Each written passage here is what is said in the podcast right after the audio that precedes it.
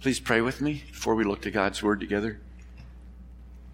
Our Heavenly Father, we always need help, and we need help now. We have good intentions. We desire to hear what it is that you have to say in your Word, and we have desire to live it out. But we know that we're weak. We know that we've been here before, so I pray that you'd help us, each one of us, to be able to grapple with what is here in such a way that it does make a difference in the way we live our lives from this day forward. Thank you for the words of the Lord Jesus that are here. We thank you in his name. Amen. I have a confession to make. I am not looking forward to preaching this message this evening. I have another confession. I'm looking forward to it being over afterwards. These are some hard words, and uh, I personally like to give softer words, but these are the words of the Lord Jesus that we need to hear. So if you'll follow along with me, the lukewarm church, Revelation chapter 3, verses 14 through 22.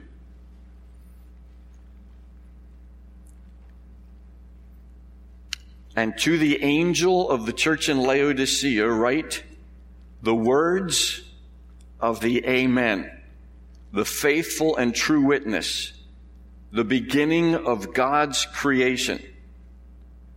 I know your works. You are neither cold nor hot. Would that you were either cold or hot. So because you are lukewarm and neither hot nor cold, I will spit you out of my mouth. For you say, I am rich, I have prospered, and I need nothing, not realizing that you are wretched, pitiable, poor, blind, and naked.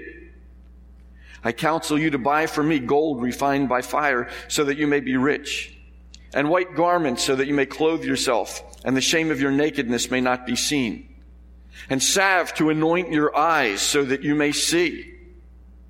Those whom I love I reprove and discipline, so be zealous and repent. Behold, I stand at the door and knock.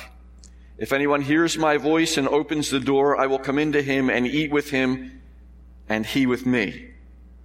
The one who conquers, I will grant him to sit with me on my throne as I also conquered and sat down with my Father on his throne. He who has an ear, let him hear what the Spirit says to the churches. Tonight, it's time for us to take our temperature as a church and each one of us as individuals, taking our temperature spiritually.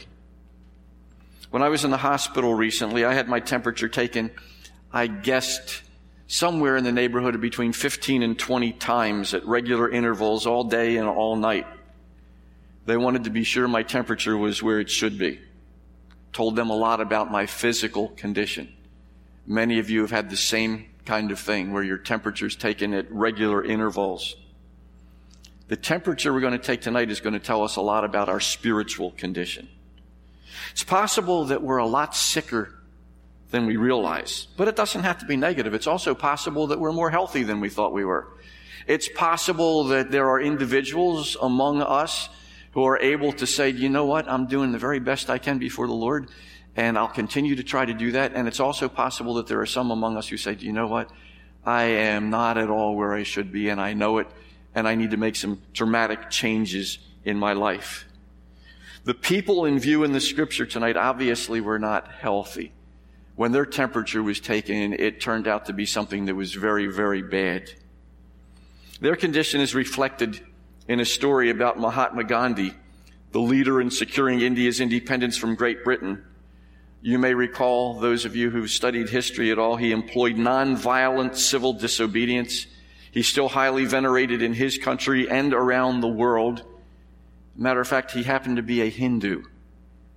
What a great influence that he's had on a lot of people as a Hindu over these years. Wouldn't it be great if he had been a Christian? Wouldn't it have been great if all that he had to offer he was able to put for the Lord Jesus Christ himself?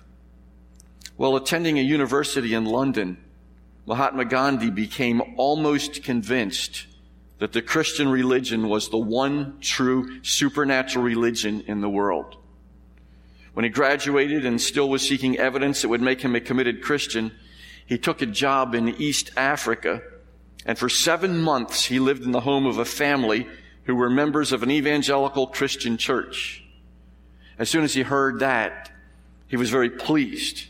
He decided here would be the place to find the evidence he was seeking that Christianity really was the one true supernatural best religion that anybody could ever have.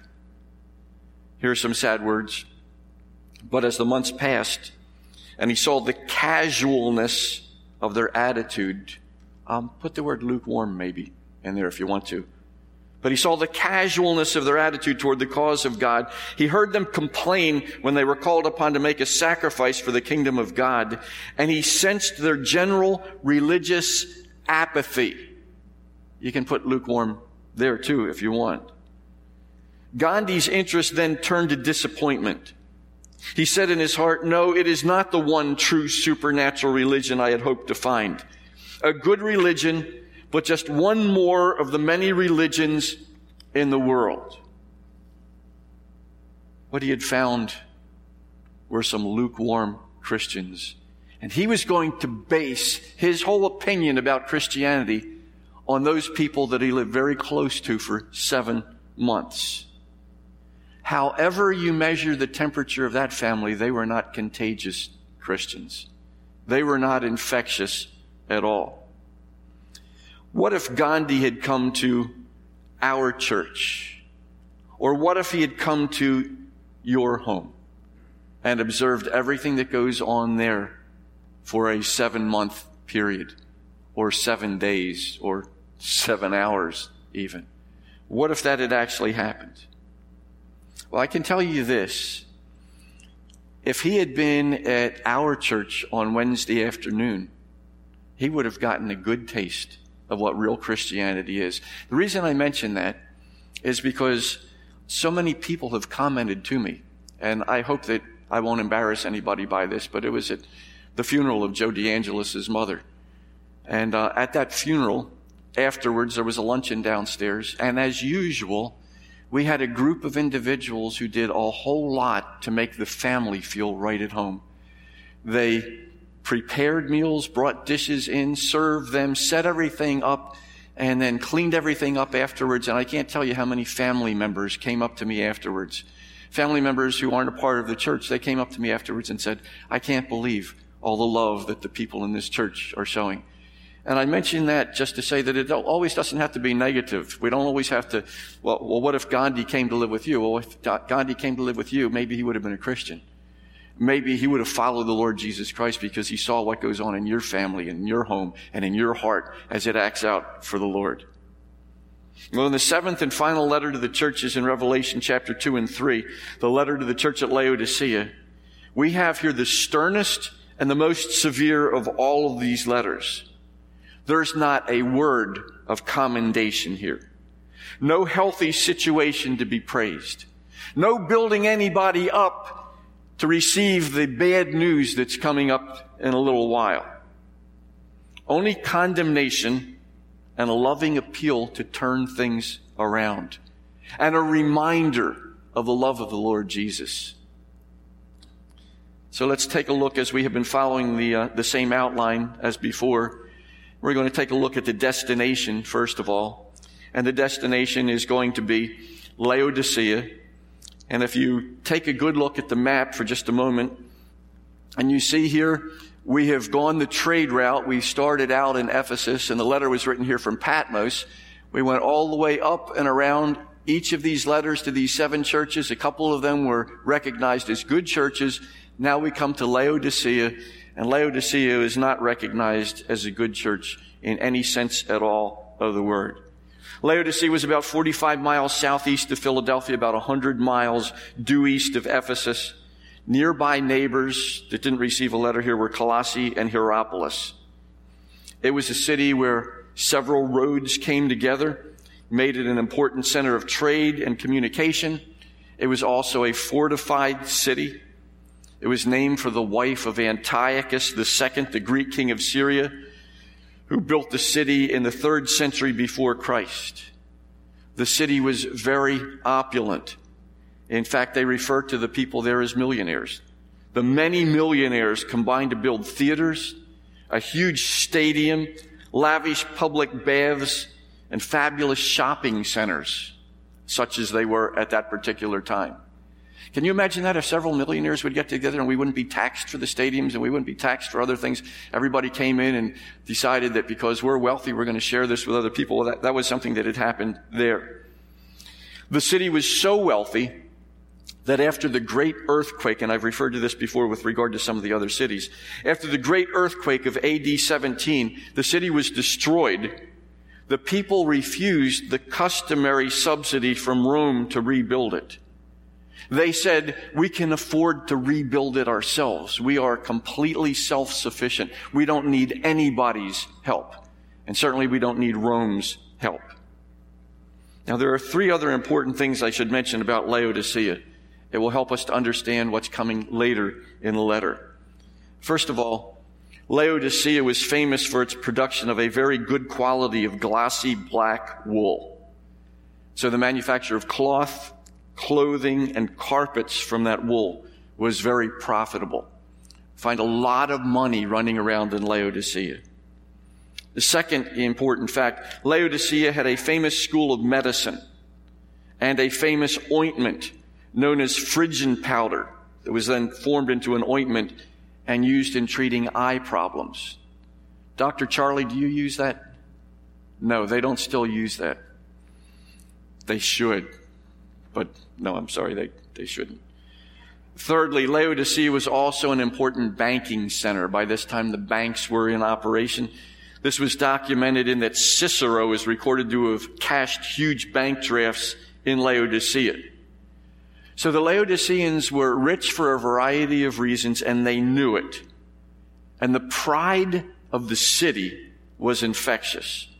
The Christians caught it and the Christians were sick with pride as well. Description of Jesus.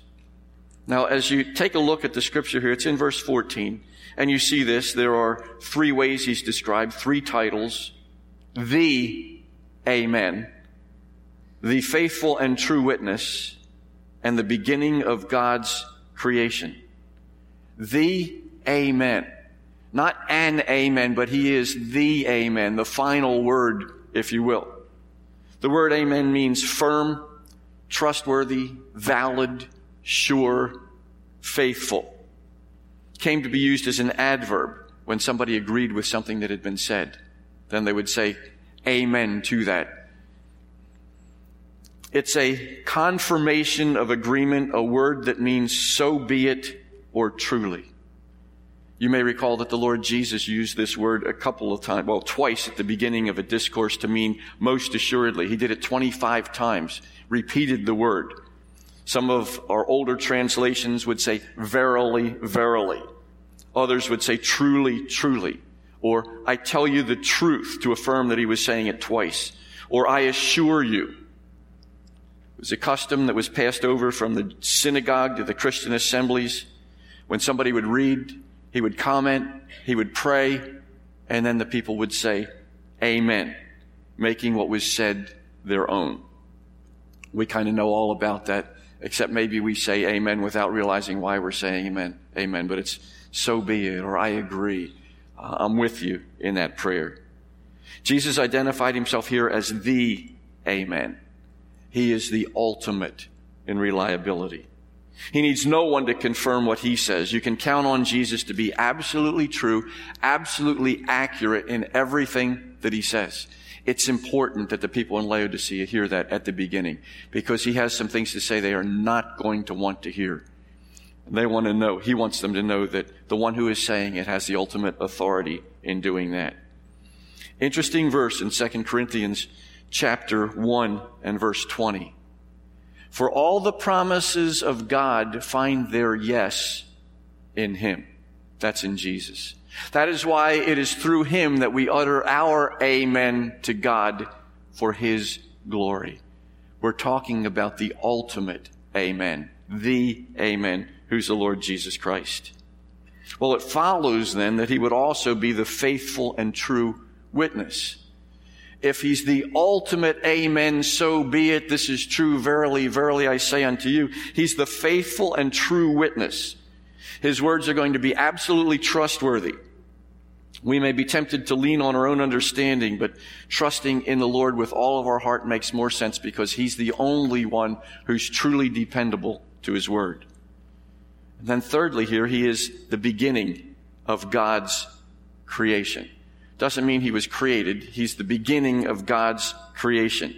Translated as the ruler elsewhere of God's creation. He's the only one who has absolute power over the world because He's the source and origin of all creation. You'll turn with me to some words that I think will bless all of us in Colossians chapter 1. Colossians chapter 1, where we're reminded of this fact. Colossae not very far away from this particular city and the other cities that we've been reading about. But in Colossians chapter 1, we pick up in verse 16. In fact, let's pick up in verse 15. Never want to leave that one out. He is the image of the invisible God, the firstborn of all creation, for by him all things were created. Did you note that? By him all things were created. Sometimes we think that the creation belongs just to the Father, but all the members of the Godhead are involved in creation.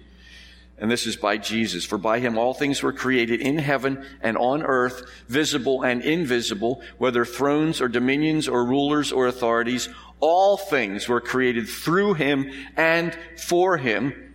And he is before all things, and in him all things hold together. And he is the head of the body, the church. He is the beginning, the firstborn from the dead, that in everything he might be preeminent. Now you can imagine the people of Laodicea. Some of these books were shared back and forth with each other. They would have read these very words but they weren't living up to them. For in him all the fullness of God was pleased to dwell, and through him to reconcile to himself all things, whether on earth or in heaven, making peace by the blood of his cross. So much more, and we could read there, but what a great passage that talks about the Lord Jesus. And so we have before us so far a significant description to a church and a people that are deluded in their thinking and about to be shaken from their apathy. Jesus showed his credentials before he served the warrant. They may not want to hear what they're about to hear, but they're going to hear it anyway, and it will be real.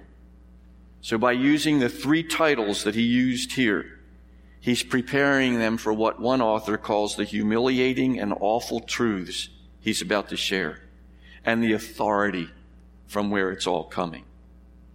As we follow the outline, the next thing we would talk about is a commendation. I already mentioned there is no commendation for this church. If you can't say something nice about somebody, don't say anything at all. Nothing at all was said about the church at Laodicea. Condemnation, plenty. If you look again back at verses 15 through 17, you can see there is a lot there that is condemning of who they are. If you want to summarize it in one word, the condemnation is that they were lukewarm. Lukewarmness. It is a sickening, nauseating, tepid, not hot nor cold temperature that characterized these people. And one of the things as we, as we see that it was so nauseating to the Lord Jesus, he wanted to spit them out of his mouth, it says in verse 16. Because you are lukewarm and neither hot nor cold, I will spit you out of my mouth. Spit is a mild translation. It's from a Greek word, emesis, from which we get an English word. Do you know what that is? Emesis. Do you know what an emesis basin is? Do you know what you do in it? I don't need to elaborate. Yeah, this is, this is not just want to spit you out of my mouth. It's more like spit up because the word emesis has to do with vomiting. It's a, it's a noun and, and the verb form here has to do with vomiting. And you'll see that in a number of the translations. A number of the translations actually use that word. Spew is another word that is used. Vomit, reject with extreme disgust. These are very strong words. The Lord Jesus is so upset with these people who are lukewarm. He literally wants to throw them up. There is no specific doctrinal problem or sin that is mentioned here. this is generally a state of being on the part of these people. They are lukewarm, probably you could say, in just about everything. Simply a lack of real commitment to the Lord Jesus Christ. It's a half-hearted effort to go through some of the motions of following the Lord Jesus. Some of the writers will say that they are neither heathens nor Christians. They're not hot. They're not cold. They don't know the Lord. They're not absolute heathens. They're somewhere in the middle. Uh, that's what lukewarm is all about. The nauseating thing to Jesus is that there were those who were inflicted with respectable, sentimental, nominal, skin deep religiosity that is still widespread among us today. There are those who call themselves Christians there are those who know how to use the right language. They're in the right spots at the right times. They look like they may be Christians, but if you were to follow them around during the course of a day, you would find that wherever they go, if they were brought to trial and accused of being a Christian, there would be very little evidence to convict them. That's lukewarm. And that's a picture of what we're seeing here.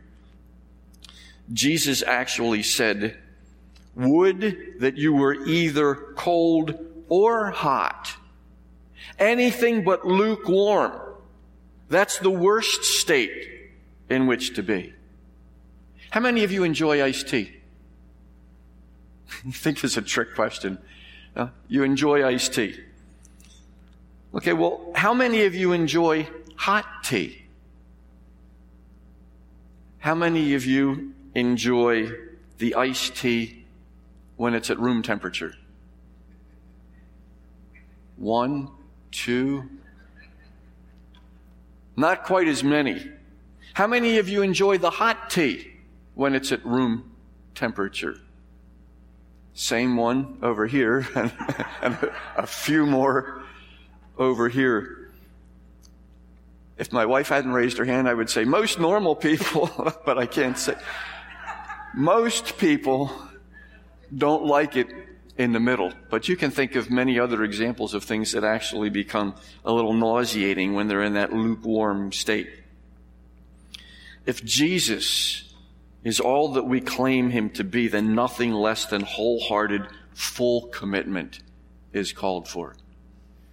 It's possible that there are lukewarm Christians in our midst tonight. But Jesus deserves a whole lot more than lukewarmness. Jesus needs to be first in absolutely everything. He needs to be first in my heart, in my home, in my church, in my neighborhood, in my business, in my school, in my leisure, in my troubles, in my sexuality, on my team, in my relationships, in absolutely everything. And if he is not, then we're robbing ourselves of the joy that He would give us if we were allow that to happen in our lives, if we would fully cooperate with Him, if we served Him wholeheartedly, not lukewarm and certainly not cold, then we would have that joy that He gives to us. Does Jesus' statement seem a little bit odd? It's better to be ice cold. He would rather that we be hot or cold, but not lukewarm. Ice cold. If to be hot means I'm everything I should be for the Lord, and to be cold means I am absolutely nothing for the Lord. He would rather that we be either hot or cold, but not lukewarm. That means at least lukewarm is a little closer to hot than, than, than the other way is. Seem a little odd. But here's the point, I believe. Lukewarm Christians walking around are the worst possible example of followers of Christ. It's better to be cold and anonymous it does the less hurt to the cause of the Lord Jesus Christ. If you go around saying you're a Christian and live like a lukewarm one, that does a whole lot more damage than if you just remain anonymous and are cold. And that's what I believe is the point, at least partly, that is being made here. In verse 17, if you take a quick look at verse 17 again, Jesus informed the Laodiceans that there is a difference of opinion he has with them. He doesn't think as highly of them as they think of themselves. You can see where they think they're rich, they think they've prospered, they think they need nothing. Jesus would disagree. On a far greater level. It might be true on the material level that they are all of those things, but on a spiritual level, they're none of that at all. They're in big trouble, in fact, because they show us by this that they are lukewarm individuals. There's a glaring contrast between what he says and what he thinks with what he really is. That is, those people who are the lukewarm ones.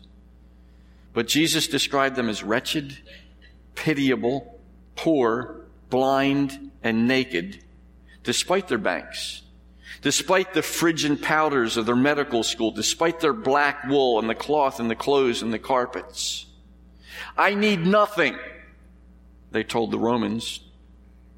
They could indeed manage without an imperial subsidy, but they could not manage without the grace and the mercy and the love of God for them. This then is Christ's view of the nominal Christian who's not really committed to Him. Morally and spiritually, such a person is a naked, blind beggar.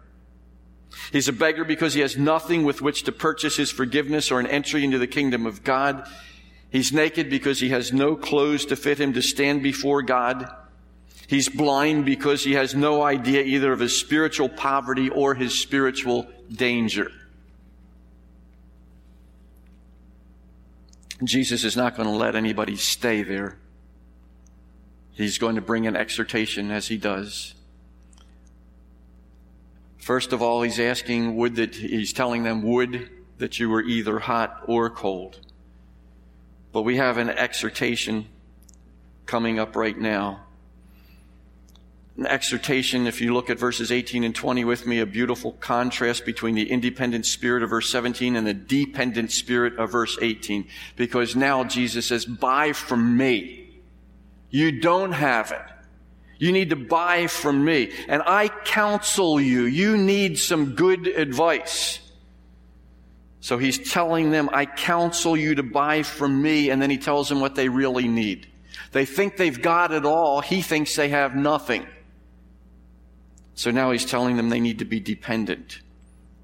I won't ask you to turn with me to Isaiah chapter 55, but let me read three verses in Isaiah chapter 55. This comes from the Lord. Come everyone who thirsts, come to the waters, and he who has no money, come, buy and eat. Come buy wine and milk without money and without price. Why do you spend your money for that which is not bread, and your labor for that which does not satisfy? Listen diligently to me and eat what is good and delight yourselves in rich food. Incline your ear and come to me. Hear that your soul may live and I will make with you an everlasting covenant, my steadfast, sure love for David. And so come to me, he says, both in Isaiah and here before us.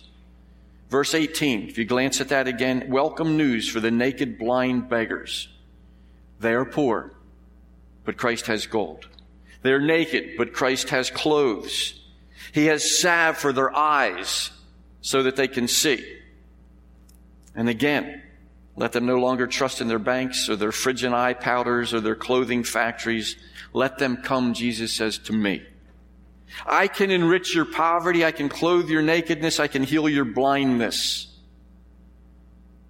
If you look at verse 19, Here's a reminder that Jesus loves the Laodiceans.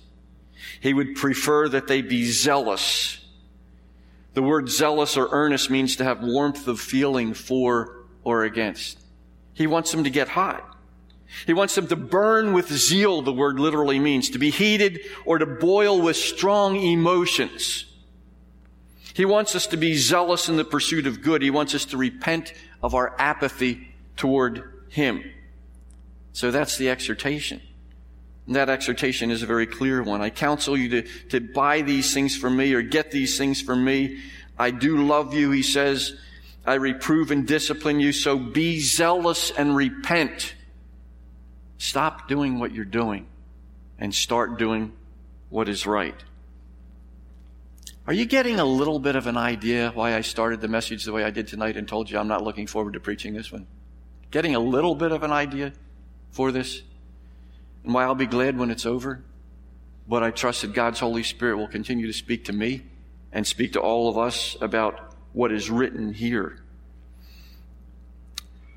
There's no room in God's will for halfway Christians. The way out is to zealously pursue what leads to godliness, to repent of being lukewarm, of being a spiritual zero, because that's what lukewarmness is, and to become obedient then to God's word. Verse 20, very famous verse. Jesus then says, Behold, I stand at the door and knock. If anyone hears my voice and opens the door, I will come into him and eat with him, and he with me. The eating refers to the main meal of the day. In that culture, that was a significant occasion for having intimate fellowship with the closest of friends. Jesus wants to have that relationship with us. Is this invitation in verse 20 for the unsaved or is it for the saved?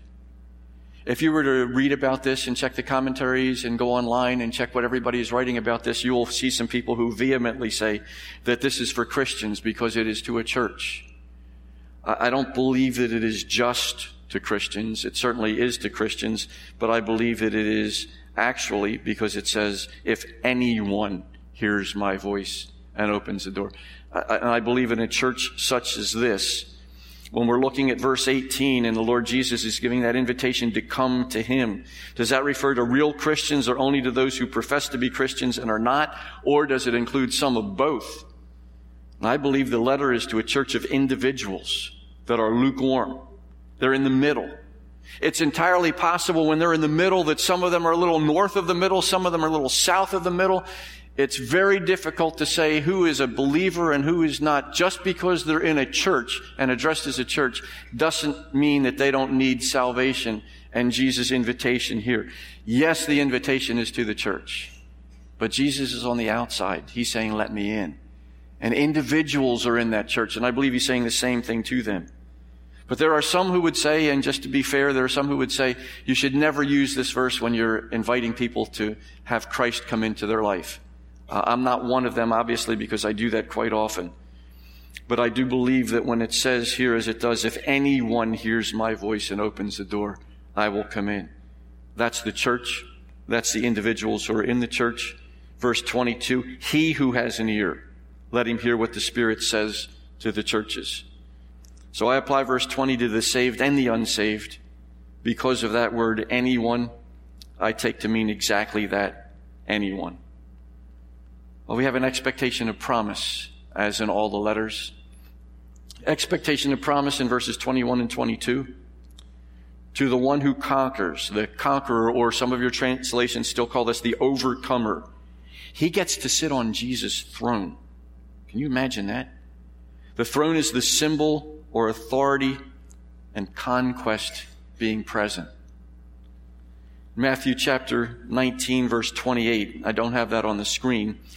But in Matthew chapter 19 verse 28, Jesus said to them, Truly I say to you, in the new world, when the Son of Man will sit on his glorious throne, you who have followed me will also sit on 12 thrones, judging the 12 tribes of Israel.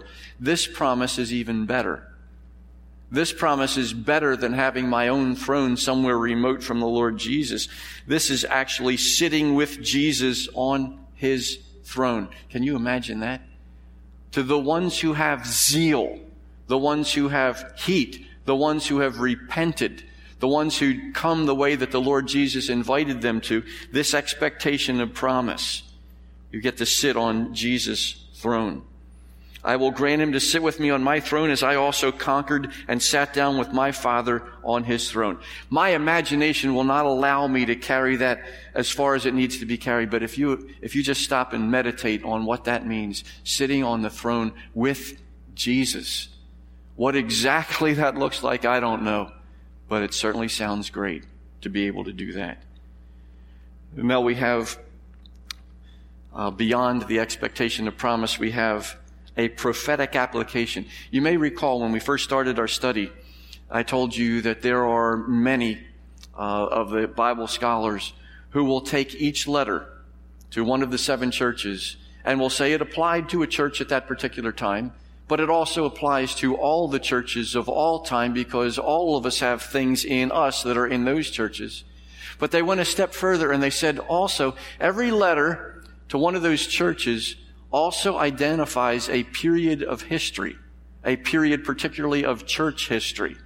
So that the church at Ephesus would describe something that was happening during a historical period in chronological order up to this time. I haven't been mentioning all of them, but I mention this one because those who make this prophetic application will say that this letter regards the years from 1900 until the rapture, describing the condition of the church in America, describing the neo-orthodox church, the church that is not conservative, not liberal exactly, but has liberal tendencies. It's neo-orthodox, it's new orthodox, it's kind of in the middle, it's kind of lukewarm, if you will.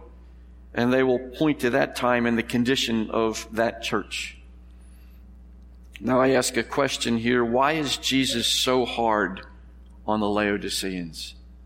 He was very hard on them, and I'll show you a little bit further in, just a moment. But why is he so hard on them? Verse 19 tells us, Those whom I love, I reprove and discipline. So be zealous and repent. His love never went away. And for some, they will say that indicates that they must have been believers in that church. And again, I believe some of them were, and I believe some of them may not have been. But why is he so hard on them? Because of his great love for us. Sometimes when somebody loves, that person has to come up with the hard words and sometimes the hard actions. Not unloving, but hard. And that's what Jesus has done here. One day, two mountain climbers were caught in a very fierce storm in a range in the north central part of Scotland. They were able to take shelter in a hut, but they knew they had to press on or they'd be engulfed by the blizzard. The story goes trudging through drifts nearly shoulder high at times. They advanced only a few miles. And one of them tells the story this way. He says, All at once my companion seized my arm and said hoarsely and with thick speech, What about a snooze? I'm done. The temptation was almost irresistible.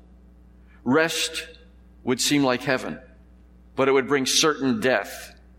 I struggled with my friend, but he lay down in spite of me. There was only one thing to do. I struck him with a firm blow on the face. Does that seem very loving? It does, doesn't it? Punched him right in the face. That seemingly cruel act produced the desired effect, and later we both staggered into the warmth of a nearby cottage. Joe Stowell tells this story. The city of Laodicea had a water problem. One nearby town had fabulous hot springs, and another had cold, clear water. That's Colossae and Hierapolis that I mentioned earlier that are nearby but aren't written in these two chapters. Laodicea, however, was stuck with tepid, mineral laden water that tasted like sulfur. Not hot, not cold, just gross. Given these facts, the words of Jesus to the Laodicean believers in Revelation 3 must have stung. Jesus rebuked them for being neither hot nor cold. And when he thought of them, he felt like vomiting, like the effect of their drinking water. Why was Jesus so hard on the Laodiceans? Why did he say stinging words? Because he loved them and he wanted what was best for them and what was best for them was not status quo. It was not to keep on going the way they were going. It was to become hot and zealous for the Lord Jesus Christ. I close with the example of one Old Testament individual, man by the name of Caleb. Caleb made a claim. And in Joshua chapter 14, you don't need to turn to there, but in Joshua chapter 14 verse 8, he made a claim that he wasn't like the other spies, that he and Joshua followed the Lord. And the NIV, I like the translation there, it says they followed the Lord wholeheartedly. Caleb made that claim for himself. Well, anybody can make that claim for himself. But two verses later, Moses makes this, actually one verse later, Moses makes the same claim for him and says, and Caleb includes him with Joshua. Caleb followed the Lord wholeheartedly heartedly. Okay, well, anybody can say he follows the Lord wholeheartedly, and maybe you can get a friend to say that, but here's what's really significant. In Numbers chapter 14, verse 24, this is God speaking right now, and he verifies what Caleb said. But my servant Caleb, because he has a different spirit and has followed me wholeheartedly, or fully as it is in the ESV, I will bring into the land into which he went, I will bring into the land um, into which he went, and his descendants shall possess it. And he talks about the rewards for that kind of a man. Follows the Lord fully, wholeheartedly. That's the kind of person he wants us to be. I don't think anybody here wants to get spewed or spit or vomited out of Jesus' mouth. I don't think any of us want to be lukewarm, but he had those words to say to people who claimed to be a part of a church that honored him. But they'd stopped doing that, unfortunately. Let's pray that we never stop and that we have the right zeal that we need so that we're hot. We certainly don't want to be cold, but we found out we don't even want to be lukewarm because that's worse. Heavenly Father, thank you for your word and how clear it is the Lord Jesus doesn't pull any punches. And thank you that it may not be easy to hear, but that's okay. Those are loving words to us and help us to follow through the way you want us to. I thank you in Jesus' name. Amen.